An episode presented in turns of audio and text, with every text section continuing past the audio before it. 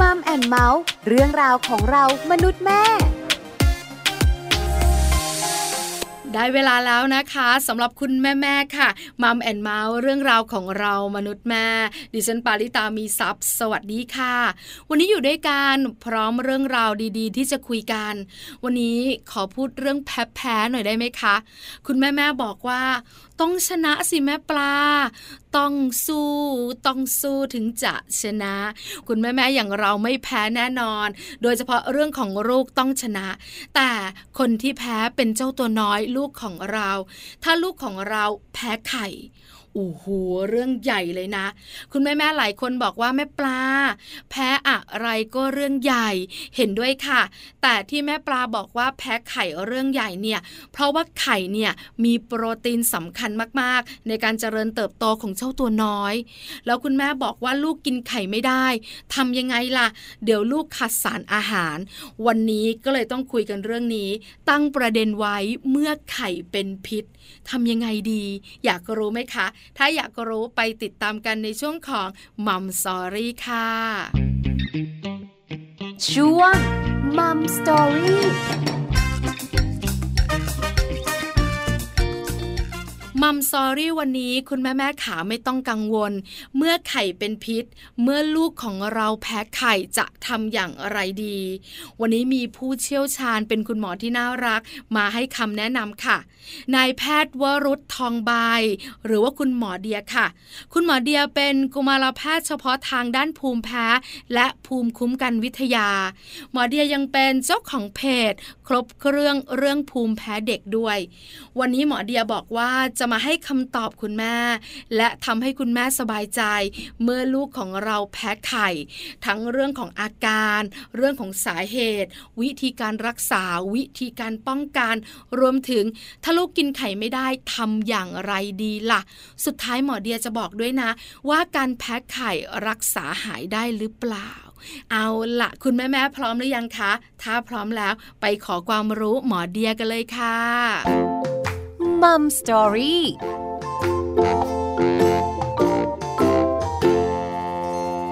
สวัสดีค่ะหมอเดียค่ะ สวัสดีครับผม วันนี้ Mom and Mouth ขอความรู้หมอเดียอีกแล้วค่ะ เกี่ยวข้องกับสุขภาพเจ้าตัวน้อย เรื่องการแพ้ไข่ค่ะหมอเดีย คุณแม่แม่กลุ้มใจเยอะมาก เพราะว่าไข่คืออาหารโปรดของเด็กๆ แล้วพอเด็กกินไม่ได้ปุ๊บ คุณแม่หลายท่านบอกว่ากลุ้มใจจังเลยทำยังไงดี วันนี้ขอความรู้หมอเดียเรื่องนี้คำถามแรกค่ะ อาการแพ้ไข่คืออะไรคะหมอเดีย อาการแพ้ไข่ก็คืออาการนะครับเกิดจากร่างกายของเราครับไวต่อโปรตีนของไข่นะครับ หรือว่าสารก่อภูมิแพ้ในไข่ อย่างที่บอกว่าแพ้ไข่เนี่ย ก็คือโรคภูมิแพ้ชนิดหนึ่งนะแต่คือแพ้อาหารใช่ไหมครับ ก็คือการที่ร่างกายของเราเนี่ยไวต่อสิ่งกระตุ้นคราวที่สิ่งกระตุ้นที่มันอยู่ในไข่จริงๆ มันมีหลักมากมายหลายชนิด แต่ว่าหลักๆ ที่มนุษย์เรามักจะแพ้ก็คือกลุ่มของโปรตีนนะครับเพราะฉะนั้นเนี่ยส่วนใหญ่แล้วเนี่ยเราก็จะมักจะแพ้โปรตีนในไข่หรือว่าสารก่อภูมิแพ้อื่น ๆ ในไข่ ซึ่งมีการศึกษาครับว่าสารก่อภูมิแพ้ที่สำคัญในไข่เนี่ยมีถึงประมาณสัก 5 ชนิดเลยนะครับเป็นชื่อทางวิทยาศาสตร์นะชื่อแกลดีวันถึง แกลดีไฟคือแกลดีหนึ่งถึงห้านะครับ อันนี้ก็จะเป็นชื่อทางวิทยาศาสตร์ของสารก่อภูมิแพ้ในไข่ เวลาเรากินเข้าไปแล้วครับ มันก็จะทำให้ร่างกายของเราเนี่ย เกิดปฏิกิริยาก็จะแสดงอาการออกมาเป็นอาการต่างๆ เช่น ผื่นลมพิษตาบวมปากบวม บางคนแพ้แบบรุนแรงหายใจหอบเหนื่อยหลอดลมตีบ หรือบางคนเป็นช็อกเลยก็มีเหมือนกันนะครับโอ้อันตรายนะคะ แล้วดูอาการที่หมอเดียบอกเมื่อสักครู่นี้ก็มิใช่น้อย หมอเดียขาเท่าที่หมอเดียเจอเจอนะคะ เจ้าตัวน้อยเนี่ย แพ้ไข่เยอะไหมอะคะ ก็ต้องเรียนตามตรงว่าอาการแพ้ไข่เนี่ยหรือเด็กที่แพ้ไข่เนี่ยเราเจอได้เรื่อยๆเลยนะครับโดยเฉพาะในเด็กอายุหนึ่งขวบปีแรก เพราะว่าอะไรเพราะว่าในปัจจุบันเนี่ยคำแนะนำของการเริ่มอาหารเสริมหรือเริ่มให้เด็กกินข้าวและการที่เรามักจะเรียกกันเนี่ย เราให้เริ่มกินเร็วสุดเมื่อไหร่ ตามคำแนะนำของสมาคมภูมิแพ้ แล้วก็สมาคมภูมิแพ้ของต่างประเทศของทั้งไทยแล้วก็ต่างประเทศเนี่ย เราบอกว่าสามารถเริ่มให้กินอาหารมื้อแรกของชีวิตได้อยู่ที่ 4-6เดือน ก็คือแปลว่าเริ่มกินได้แล้วนะครับเพราะฉะนั้นเนี่ยอาหารที่เรามักจะเริ่มให้กินกัน ก็จะมีกลุ่มของพวกข้าวใช่ไหมครับค่ะมีพวกเนื้อสัตว์ แล้วก็มีไข่รวมอยู่ในนั้นด้วย เพราะฉะนั้นเนี่ยเราก็จะเริ่มเห็นว่าเด็กที่แพ้ไข่เนี่ยมาเรื่อยๆแล้วประมาณสักสี่เดือนหกเดือนเป็นต้นไปก็จะเริ่มเห็นแล้วว่ามีมีคนที่แพ้ไข่ แล้วก็ไข่เนี่ยก็ยังถือว่าเป็นหนึ่งในท็อปไฟเนาะของอาหารที่มักจะแพ้กันบ่อยๆ ในเด็ก ด้วยนะครับอืมค่ะ พอเข้าใจแล้วว่าการแพ้ไข่เป็นอย่างไรอะนะคะ คราวนี้สาเหตุมันมาจากอะไรอะคะสำหรับสาเหตุของการแพ้ไข่นะครับ ก็คือการที่ร่างกายของเราเนี่ยไวหรือว่าถูกกระตุ้นได้ง่ายจากสารก่อภูมิแพ้ในไข่ ซึ่งอย่างที่เรียนไปแล้วว่าสารก่อภูมิแพ้สำคัญสำคัญเลย ในไข่อะมีทั้งหมด 5 ชนิด เราเรียกเป็นชื่อทางวิทยาศาสตร์ว่าแกลดีวันถึงแกลดีไฟก็คือแกลดีหนึ่งถึงแกลดีห้าซึ่งไอ้ค่ะเจ้าแกลดีหนึ่งถึงแกลดีห้าเนี่ยมันอยู่ในไข่ทั้งหมดเลย เราจะแบ่งเป็นไข่ขาวกับไข่แดงนะครับ ซึ่งเจ้าแกลดีหนึ่งถึงแกลดีสี่เนี่ยมันอยู่ในไข่ขาว ไอ้เจ้าแกลดีห้าเนี่ยมันอยู่ในไข่แดงนะครับอืมแต่ว่าเราจะเห็นว่าไข่ขาวเนี่ยมันมีสารก่อภูมิแพ้เยอะกว่าใช่ไหมครับ มีตั้งแบบโอ้โหตั้งสี่ตัวเนี่ยจากห้าตัว เพราะฉะนั้นโอกาสที่เราจะแพ้ไข่ขาวเนี่ยมันก็มีมากกว่าไข่แดงนะครับค่ะแต่ไข่แดงก็แพ้ได้ไม่ใช่ไม่แพ้นะครับอืมอันนี้ก็จะเป็นสารก่อภูมิแพ้ที่สำคัญที่ทำให้เรามักจะเกิดอาการแพ้ไข่ในเด็กนะครับอืมนอกจากนี้เนี่ย สาเหตุอื่น ๆ ที่อาจจะเป็นปัจจัยเสี่ยงหรือเป็นประวัติที่ที่เราอาจจะต้องถามไว้บ้างก็คือ เช่นประวัติโรคภูมิแพ้ในครอบครัว หรือว่าแพ้อาหารในครอบครัวอย่างเงี้ยคุณพ่อคุณแม่มีไหมหรือว่าแบบพี่ของเขามีหรือเปล่ามันก็เป็นปัจจัยเสี่ยง คืออาจจะไม่ใช่สาเหตุโดยตรงแต่ว่าโดยส่วนตัวของหมอภูมิแพ้ก็เราก็จะถามหมดทั้งครอบครัวว่าแบบเอ๊ะสมมติเด็กคนนี้มีประวัติหรือว่าสงสัยว่าแพ้ไข่คนอื่นๆในครอบครัวพ่อแม่พี่ของเด็กคนนี้เนี่ยมีอาการแบบแพ้อาหารหรือแพ้ไข่ หรือแพ้อาหารชนิดอื่นร่วมด้วยหรือเปล่านะครับ เกี่ยวข้องกับเรื่องของคนในครอบครัว หรือพูดง่ายๆว่าพันธุกรรมแบบนั้นใช่ไหมคะคุณหมอเดีย ถือว่าเป็นปัจจัยเสี่ยงที่เรามักจะต้องถามกันอยู่แล้วในโรคภูมิแพ้ทุกอย่างอะครับรวมถึงอืมแพ้ค่ะไข่ด้วยเราก็จะถามหมดอยู่แล้ว มีโอกาสเป็นไปได้ไหมคะหมอเดีย คุณพ่อคุณแม่ก็ไม่แพ้ พี่ๆน้องๆก็ไม่มีแต่เด็กแพ้ไข่ได้แบบเนี้ยค่ะเป็นไปได้ครับ เพราะอย่างที่เรียนก็คือประวัติครอบครัวเนี่ยมันเป็นแค่ปัจจัยเสี่ยงเนาะนั่นแปลว่าคนที่มีประวัติ ในครอบครัวเป็นภูมิแพ้หรือแพ้อาหาร ตัวเขาเองอาจจะไม่ได้แพ้อาหารก็ได้ ในทางกลับกันครับถึงต่อให้แบบคนในครอบครัว พ่อแม่พี่ ไม่ได้แพ้อาหาร ไม่ได้เป็นโรคภูมิแพ้เด็กคนเนี้ยก็สามารถเกิดการแพ้อาหารได้หรือเป็นโรคภูมิแพ้ได้เหมือนกันนะครับ มันขึ้นกับค่ะร่างกายของเขาเนี่ยมันไวหรือมันเซนซิทีฟกับสิ่ง ที่เป็นสารก่อภูมิแพ้หรือสิ่งกระตุ้นนั้นหรือเปล่า อืมค่ะหมอเดียบอกว่าสังเกตได้ขวบปีแรกเลย เพราะว่าเด็กๆเนี่ยนะคะ จะกินอาหารมื้อแรกกัน 4-6 เดือน คราวนี้หมอเดียคะขอชัดๆเลย คุณพ่อคุณแม่สังเกตอย่างไรว่าลูกเนี่ยนะคะ แพ้ไข่แล้ว อาการที่ชัดเจนเลยค่ะ คืออาการแพ้ไข่เนี่ยมีได้หลายรูปแบบนะครับ แต่ว่าที่มักจะเจอกันบ่อยๆ แล้วคุณพ่อคุณแม่พามาหากันบ่อยๆ เลยอย่างแรกก็คือ อาการแสดงทางผิวหนัง เช่นนะครับ เช่น ผื่นลมพิษอะอันนี้ตรงไปตรงมาเลยกินปุ๊บขึ้นปั๊บนะเพราะว่าการแพ้อาหารแบบลมพิษเนี่ยมันจะเป็นอาการแพ้ที่ค่อนข้างที่จะเร็วนะครับ เช่น ป้อนไข่หรือป้อนอาหารที่มีไข่เป็นส่วนประกอบเข้าไปในปากปุ๊บตาบวมปากบวมตัวแดงลมพิษเห่อขึ้นตามเนื้อตามตัวอันเนี้ย ประวัติชัดๆเลย อันนี้ก็บอกเลยว่าเฮ้ยน่าจะสงสัยกับอาการแพ้อาหารทางผิวหนังอีกแบบหนึ่งที่มักจะพามาปรึกษาด้วยเหมือนกัน แต่ว่ามันจะไม่ได้แบบเป็นเร็วยกตัวอย่างเช่นผื่นภูมิแพ้ผิวหนัง หรือที่เราชอบเรียกกันว่า atopic dermatitis นี่แหละ เราก็ต้องอย่างที่เรียนทุกครั้งครับว่าคนที่เป็นผื่นภูมิแพ้ผิวหนังเนี่ยไม่จำเป็นต้องแพ้อาหาร แต่เราพบว่าบางส่วนก็มีอาหารเป็นตัวกระตุ้นเช่นเดียวกันนะครับ ส่วนใหญ่เนี่ยคนที่แพ้อาหารแบบผื่นภูมิแพ้ผิวหนังเนี่ยมันมักจะใช้ระยะเวลาในการกินเป็นสัปดาห์หรือเป็นเดือน อาการเขาจะไม่ได้แบบรวดเร็วทันทีนะครับ ก็ใช้เวลาเช่น อาจจะกินไปประมาณสักสองสัปปดาห์สามสัปดาห์สี่สัปดาห์หรือเป็นเดือนแล้วเอ๊ะทำไมคุณแม่สังเกตว่าผื่นภูมิแพ้ผิวหนังมันขึ้นหรือบางคนเนี่ยเป็นอยู่แล้ว เป็นผื่นภูมิแพ้ผิวหนังอยู่แล้ว แต่ว่าพอคุณแม่เริ่มให้กินไข่ปุ๊บอาการกลับแย่ลงอะอันเนี้ยก็จะเป็นข้อสังเกตนะครับ อีกกลุ่มหนึ่งครับ กลุ่มเรื่องของระบบทางเดินอาหารที่แบบมักจะเป็นปัญหาปวดหัวของคุณพ่อคุณแม่แล้วพามาเจอกันบ่อย ๆ ก็คือ เริ่มให้ลูกกินอาหารที่มีไข่หรือกินไข่เป็นส่วนประกอบเนี่ย ปรากฏว่าลูกเริ่มมีถ่ายเป็นเลือดนะครับอืมนินว่าถ่ายเป็นเลือดเนาะคุณพ่อคุณแม่ก็จะแบบตกใจแล้ววิตกกังวลเครียดแล้วก็อุ้มมาปรึกษากัน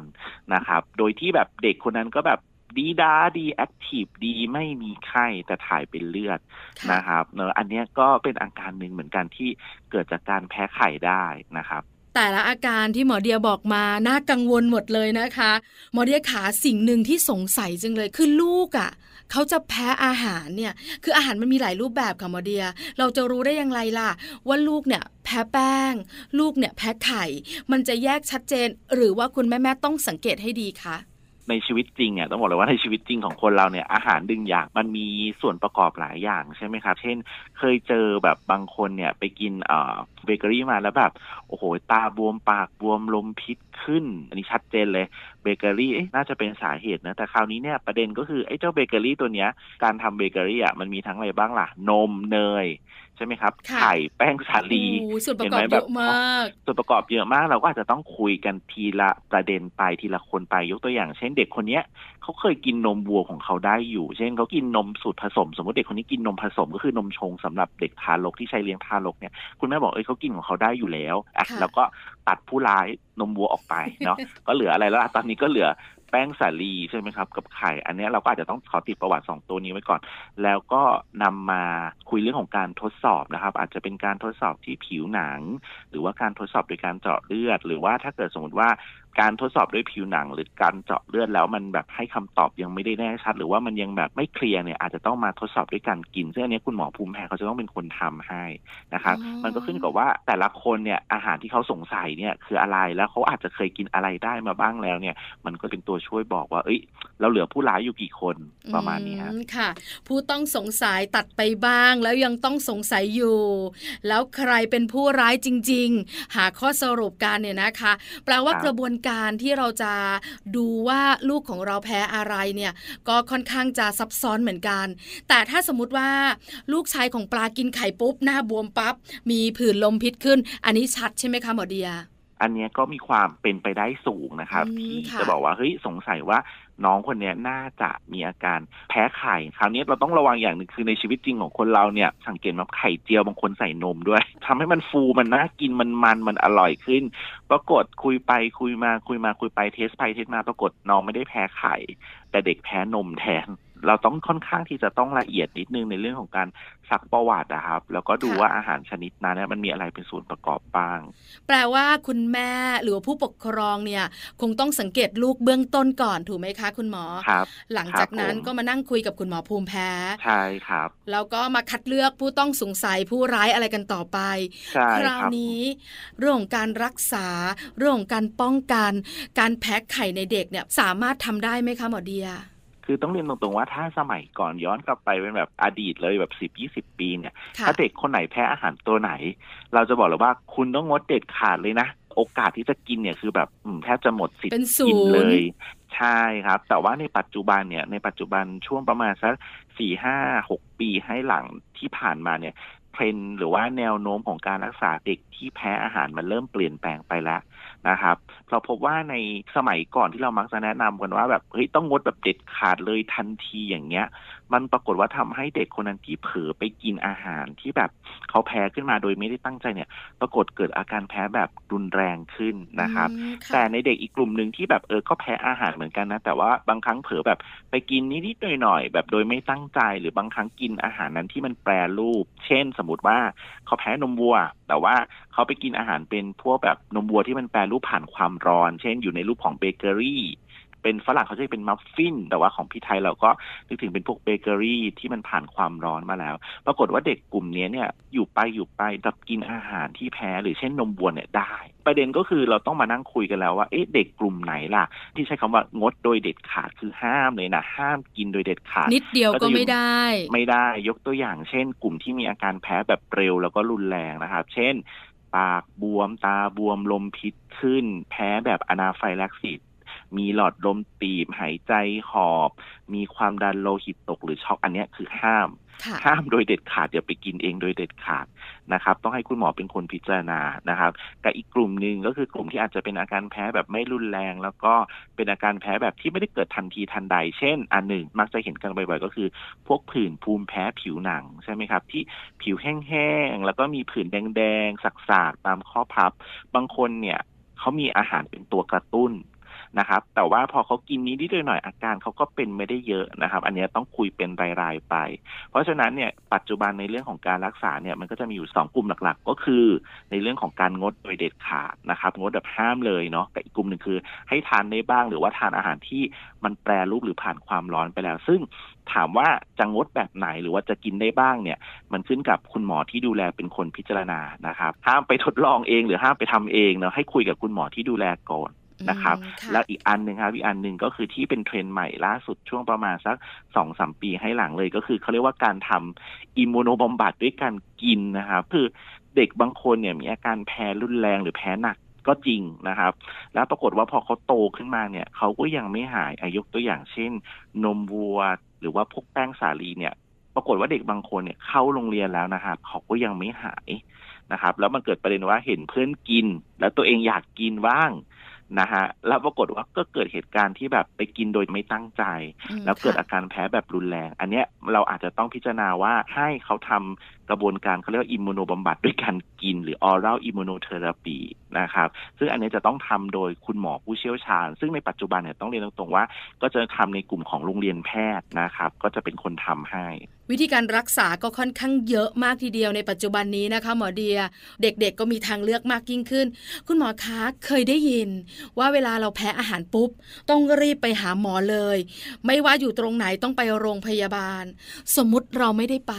เราปล่อยมันไว้เสียชีวิตได้ไหมอะคะมีโอกาสนะครับมมีโอกาสที่จะเสียชีวิตได้ซึ่งถามว่าจริง ๆ ในต่างประเทศและในไทยเนี่ยมันเคยมีเคสแบบนี้กันมาแล้วนะครับ หรือว่ามีเคสที่แบบทานอาหารแล้วแล้วแบบเออไม่ได้พาไปแล้วอาการมันเป็นมากขึ้นเรื่อยๆ เพราะอย่างที่เรียนว่าอาการแพ้อาหารเนี่ยมีตั้งแต่ระดับแบบเบาๆเช่นอาจจะเป็นผื่นภูมิแพ้ผิวหนัง หรือว่าเป็นผื่นลมพิษนิดๆหน่อยๆ จนถึงอาการแพ้แบบรุนแรงคืออนาไฟแลกซิสคือช็อกความดันโลหิตตกได้เลย แล้วก็แบบเออหลอดลมตีบ หายใจหอบเหนื่อยหายใจลมไม่เข้าอะไรเงี้ยได้เลยอย่างเงี้ยเพราะฉะนั้นเนี่ยเวลาลูกเกิดอาการแพ้นะครับ ที่เกิดจากการแพ้อาหารเนี่ย ควรจะพาไปโรงพยาบาลที่ใกล้ที่สุดก่อน ถ้าสมมติว่าแถวๆนั้นไม่จำเป็นจะต้องแบบไปโรงพยาบาลที่มีคุณหมอภูมิแพ้เท่านั้นนะครับ โรงพยาบาลที่ใกล้ที่สุดไปก่อนได้เลย เพราะว่าอันนี้ถือเป็นภาวะฉุกเฉินเนาะซึ่งเราจะต้องรีบจัดการรักษานะครับ ค่ะ คุณหมอขาพอไปถึงโรงพยาบาลแล้ว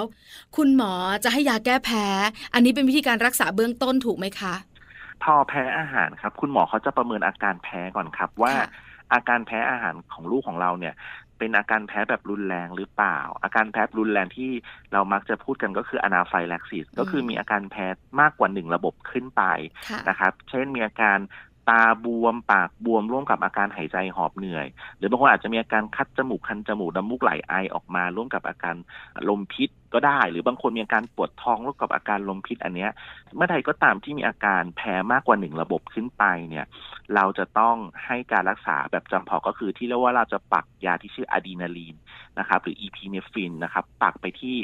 หน้าขาหรือต้นขานะครับอืมเพื่อจัดการเพราะไม่งั้นเนี่ย เจ้า anaphylaxis เนี่ยมันจะไม่หายแล้วมันมีโอกาสที่จะเป็นรุนแรงมากขึ้น หรือบางคนครับ ไม่มีอาการลมพิษ ไม่มีอาการตาบวมปากบวมเลย ไม่มีอาการปวดท้องเลย แต่ว่าเขาไปกินอาหารที่เขาเคย รู้อยู่แล้วว่าแพ้อาจจะแบบกินโดยไม่ตั้งใจแล้วเหมือนหน้ามืดเป็นลมวัดความดันแล้วโลหิตตก อันนี้ก็ถือว่าเป็น anaphylaxis ไปแล้วเหมือนกัน เพราะฉะนั้นก็ต้องรีบปักตัวอะดรีนาลีน ส่วนการรักษาอื่นๆเนี่ยก็เป็นการรักษาตามอาการ เช่น สมมติมีผื่นลมพิษขึ้นอะก็ให้เป็นยาแก้แพ้อาจจะเป็นลูกฉีดนะครับค่ะหรือบางคนมีอาการหลอดลมตีบก็อาจจะต้องพ่นยาขยายหลอดลม เพื่อช่วยทำให้หลอดลมเนี่ยมันขยายตัวขึ้นนะครับอืมค่ะ คือเบื้องต้นเนี่ยนะคะ ก็รักษาอาการที่รุนแรงก่อน หลังจากนั้นก็มารักษาตามอาการอย่างที่คุณหมอบอก แล้ววิธีครับการป้องกันล่ะคะ เราเนี่ยนะคะรู้ว่าลูกแพ้ไข่ เราก็อาจจะบอกเขาว่าหนูกินไข่ไม่ได้นะ แค่นี้เหรอคะคุณหมอป้องกันแค่นี้ได้มาหรือมากกว่านี้อะคะ คือถ้าสมมติว่าหนึ่งเนี่ยเรารู้อยู่แล้วว่าลูกของเราเนี่ยแพ้อะไรนะครับ ไปโรงเรียนเนี่ย เราจะต้องคุยกับคุณครูแล้ว ซึ่งเดี๋ยวนี้เนี่ยต้องบอกเลยว่าแต่ละโรงเรียนเนี่ยเขามีมาตรการที่ดีเลยนะครับค่ะณครูเขาก็จะรับทราบว่าอะน้องสมมติน้องเอแพ้ไข่ น้องบีแพ้นม น้องซีแพ้แป้งสาลีอย่างเงี้ย คุณครูเขาก็จะจดรายละเอียดไว้ละค่ะอันที่สองก็คือเดี๋ยวนี้ครับ มันมีไอ้เนี่ยครับสติกเกอร์ หรือว่าเข็มกลัดสติกเกอร์หรือเข็มกลัดเนี่ย อาจจะกลัดที่เสื้อเด็กหรือว่าติดไปกับกระเป๋าเด็ก หรือติดที่หน้าอกเด็กก็ได้ติดที่เสื้อของเด็กอะครับ เพื่อบอกว่าเออหนูแพ้ไข่นะ หนูแพ้นมนะ หนูแพ้แป้งสาลีนะ เพราะบางครั้งเนี่ยผู้ใหญ่หรือว่าบางคนพ่อค้าแม่ขายเขาเห็นเขาก็จะได้รู้ว่าอ๋อเด็กคนนี้เนี่ย แพ้อาหารตัวนี้อยู่แล้วอาหารที่เขาขายเนี่ย มันมีอาหารที่เขาแพ้เป็นส่วนประกอบอยู่เขาจะได้แบบ ไม่ขายให้หรือว่าหลีกเลี่ยงไป ผมเห็นตามแบบในอินเทอร์เน็ตก็มีครับเป็นเข็มกลัดกับสติกเกอร์นะครับ อย่างที่สามครับการดูแลเบื้องต้นเนี่ยก็คือเราอาจจะต้องแจ้งคุณครูไว้ว่าเออถ้าสมมติน้องเผลอไปกินอาหาร หรือว่ามีอาการของแพ้อาหารเกิดขึ้น โดยที่อาจจะไม่รู้แหละคุณครูอาจจะไม่ได้เห็นกับตาว่าน้องไปกินอาหารที่แพ้มาแต่ว่าถ้าเกิดมีอาการแพ้เกิดขึ้นเนี่ย การดูแลเบื้องต้นทำได้อย่างไร หรือว่าทางโรงเรียนจะต้องรีบประสานงานพาไปส่งโรงพยาบาล โดยทันทีอะไรประมาณนี้ครับ ถ้าบางคนแพ้แบบ anaphylaxis เนี่ยเราอาจจะต้องมีไอตัวยาที่เรียกว่าเป็นอีพีเนฟินนะครับหรือว่าตัวอะ draw ใส่ตัว syringe ฉีดยา แล้วก็มีหัวเข็มพร้อมเรียบร้อย ให้เขาพกติดตัวไปเลยก็มีนะครับคือเด็กโตบางคนเนี่ยสามารถ ปักได้เองนะปักหน้าขาได้เองเลยเราจะสอนเขานะครับการป้องกันมีมากมายหลากหลายวิธีนะคะ ครอบครัวคุณผู้ฟังเหมาะกับวิธีไหนก็ลองใช้ดูนะคะ แต่แนะนำวิธีสติกเกอร์ หรือว่าเข็มกลัดนะคุณหมอนะ เพราะว่าคุณพ่อค้าแม่ค้าจะได้เห็นด้วย ที่สำคัญคุณครูก็จะได้ทราบด้วยไม่ลืม เพราะเดี๋ยวนี้ห้องหนึ่งนะคะ คุณหมอเดีย มีเด็กแพ้หลาย ๆ อย่างเนี่ย เยอะมากแล้วหลายคนด้วย คุณครูอาจจะจำไม่หมด อันนี้เป็นวิธีหนึ่งที่เตือนความจำเจ้าตัวน้อย แล้วก็บอกคุณครู หรือว่าคนรอบข้างด้วย คราวนี้อีกหนึ่งปัญหาค่ะ ก็คือเมื่อลูกแพ้ไข่ ไข่เนี่ยเป็นโปรตีนที่มีคุณภาพดี เพราะฉะนั้นเนี่ยเด็กๆกินเข้าไปร่างกายเจริญเติบโตแน่นอน พอกินไม่ได้คุณแม่หลายคนกังวล ว่าลูกของเราจะขาดสารอาหารไหมจะเจริญเติบโตไม่เต็มที่ แบบนี้แก้ไขได้อย่างไรอะคะถ้าสมมติว่าน้องแพ้ไข่นะครับ เราก็ต้องดูแล้วว่าหนึ่งเนี่ยไข่หนึ่งฟองเนี่ย เขาให้สารอาหารอะไรบ้างใช่ไหมครับ โอเค ถ้าน้องบางคนเนี่ยถูกกาหนดเลยว่า ห้ามกินไข่โดยเด็ดขาดเนี่ยเขาก็จะ ขาดสารอาหารที่จะได้มาจากไข่เพราะเขากินไข่ไม่ได้ถูกไหมครับ คราวนี้เราก็ต้องมาดูไข่ขาวเป็นส่วนของโปรตีนใช่ไหมครับ คราวนี้โปรตีนเราจะหาโปรตีนเสริมแหล่งโปรตีนอื่นได้ยังไง ก็จะเป็นกลุ่มของพวกเนื้อสัตว์ครับ พวกเนื้อสัตว์ อาจจะเป็นเนื้อหมูเนื้อไก่เนื้อปลาเนื้อวัวได้หมดเลยนะครับ ตัวนี้ก็จะเป็นแหล่งโปรตีนให้กับเรานะครับ ส่วนไข่แดงครับ ไข่แดงเนี่ยมันคือตัวไขมันดีเนาะนะครับ ตัวคอเลสเตอรอลหรือไขมันดีที่อยู่ในไข่แดงเนี่ย เราก็หาแหล่งไขมันอื่นนะครับ ที่เป็นไขมันดี เช่นเดียวกัน เช่น อาจจะเป็นกลุ่มของน้ำมันรำข้าวนะคะอาจจะเป็นกลุ่มของน้ำมันมะกอก หรืออาจจะเป็นกลุ่มของน้ำมันคาโนล่าอันนี้ก็จะเป็นไขมันดีที่เราสามารถหามาทดแทนเจ้าตัวไข่แดงที่เรากินไม่ได้นะครับ นอกจากนี้ตัวไข่เองเนี่ยก็จะมีพวกวิตามินต่างๆ เช่น พวกวิตามิน B อ่า ลูทีน ซีเซนทีน เนี่ย พวกเนี้ยเราก็จะหาได้จากพวกผักผลไม้ได้อยู่แล้ว เพราะฉะนั้นเนี่ย ถ้าสมมติคุณพ่อคุณแม่หรือว่าบ้านไหนเนี่ยมีลูกแพ้ไข่เนี่ยอันหนึ่ง หาแหล่งโปรตีนอื่นให้เขาเนื้อหมูเนื้อไก่เนื้อปลาเนื้อวัวได้หมดเลย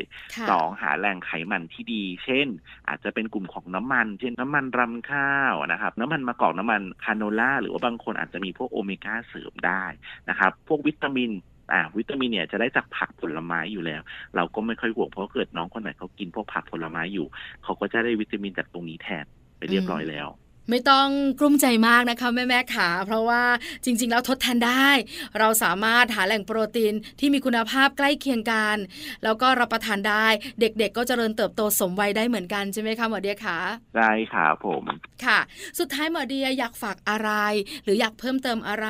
เกี่ยวข้องกับเจ้าตัวน้อยแพ้ไข่ เชิญเลยค่ะ ก็สำหรับบ้านไหนนะครับ ที่มีลูกแพ้ไข่เนี่ยก็อย่าพึ่งวิตกกังวลจนเกินไปนะครับ เพราะว่าในปัจจุบันเนี่ย เราก็พบว่าเด็กส่วนหนึ่งแหละสามารถหายได้นะครับ แต่ถ้าเกิดน้องๆคนไหนที่ยังไม่หายอาจจะต้องหลีกเลี่ยงไปก่อนนะครับ ซึ่งบางคนอาจจะต้องหลีกเลี่ยงไปเลย หรือบางคนเนี่ยให้ทานได้บ้างบางส่วนนะครับ ซึ่งอันนี้ก็ขึ้นอยู่กับคุณหมอที่ดูแลนะครับ แต่อย่างไรก็ดีนะครับ ก่อนที่จะให้ลูก ไปกินอะไรที่มีไข่เป็นส่วนประกอบเนี่ย ก็ต้องอยู่ในดุลพินิจของคุณหมอก่อนเนอะว่าคุณหมอเขาจะอนุญาตให้กินได้ไหมหรือว่าให้กินได้แต่กินได้แค่ไหนนะครับ และถ้าเกิดเหตุการณ์ที่แบบไม่คาดฝันขึ้นมา เช่น เผื่อไปกินแล้วมีอาการแพ้ขึ้นมาเนี่ย ก็ควรจะรีบพาส่งโรงพยาบาล อันนี้ก็ถือว่าเป็นวิธีการดูแลป้องกันที่ดีที่สุดสำหรับเด็กที่แพ้ไข้ครับค่ะ ครบถ้วนนะคะสำหรับความรู้และคำแนะนำดีๆ จากคุณหมอเดีย วันนี้มัมแอนเมาส์ขอบพระคุณหมอเดียมากๆนะคะ ครับยินดีครับ สวัสดีค่ะ สวัสดีครับมัมสตอรี่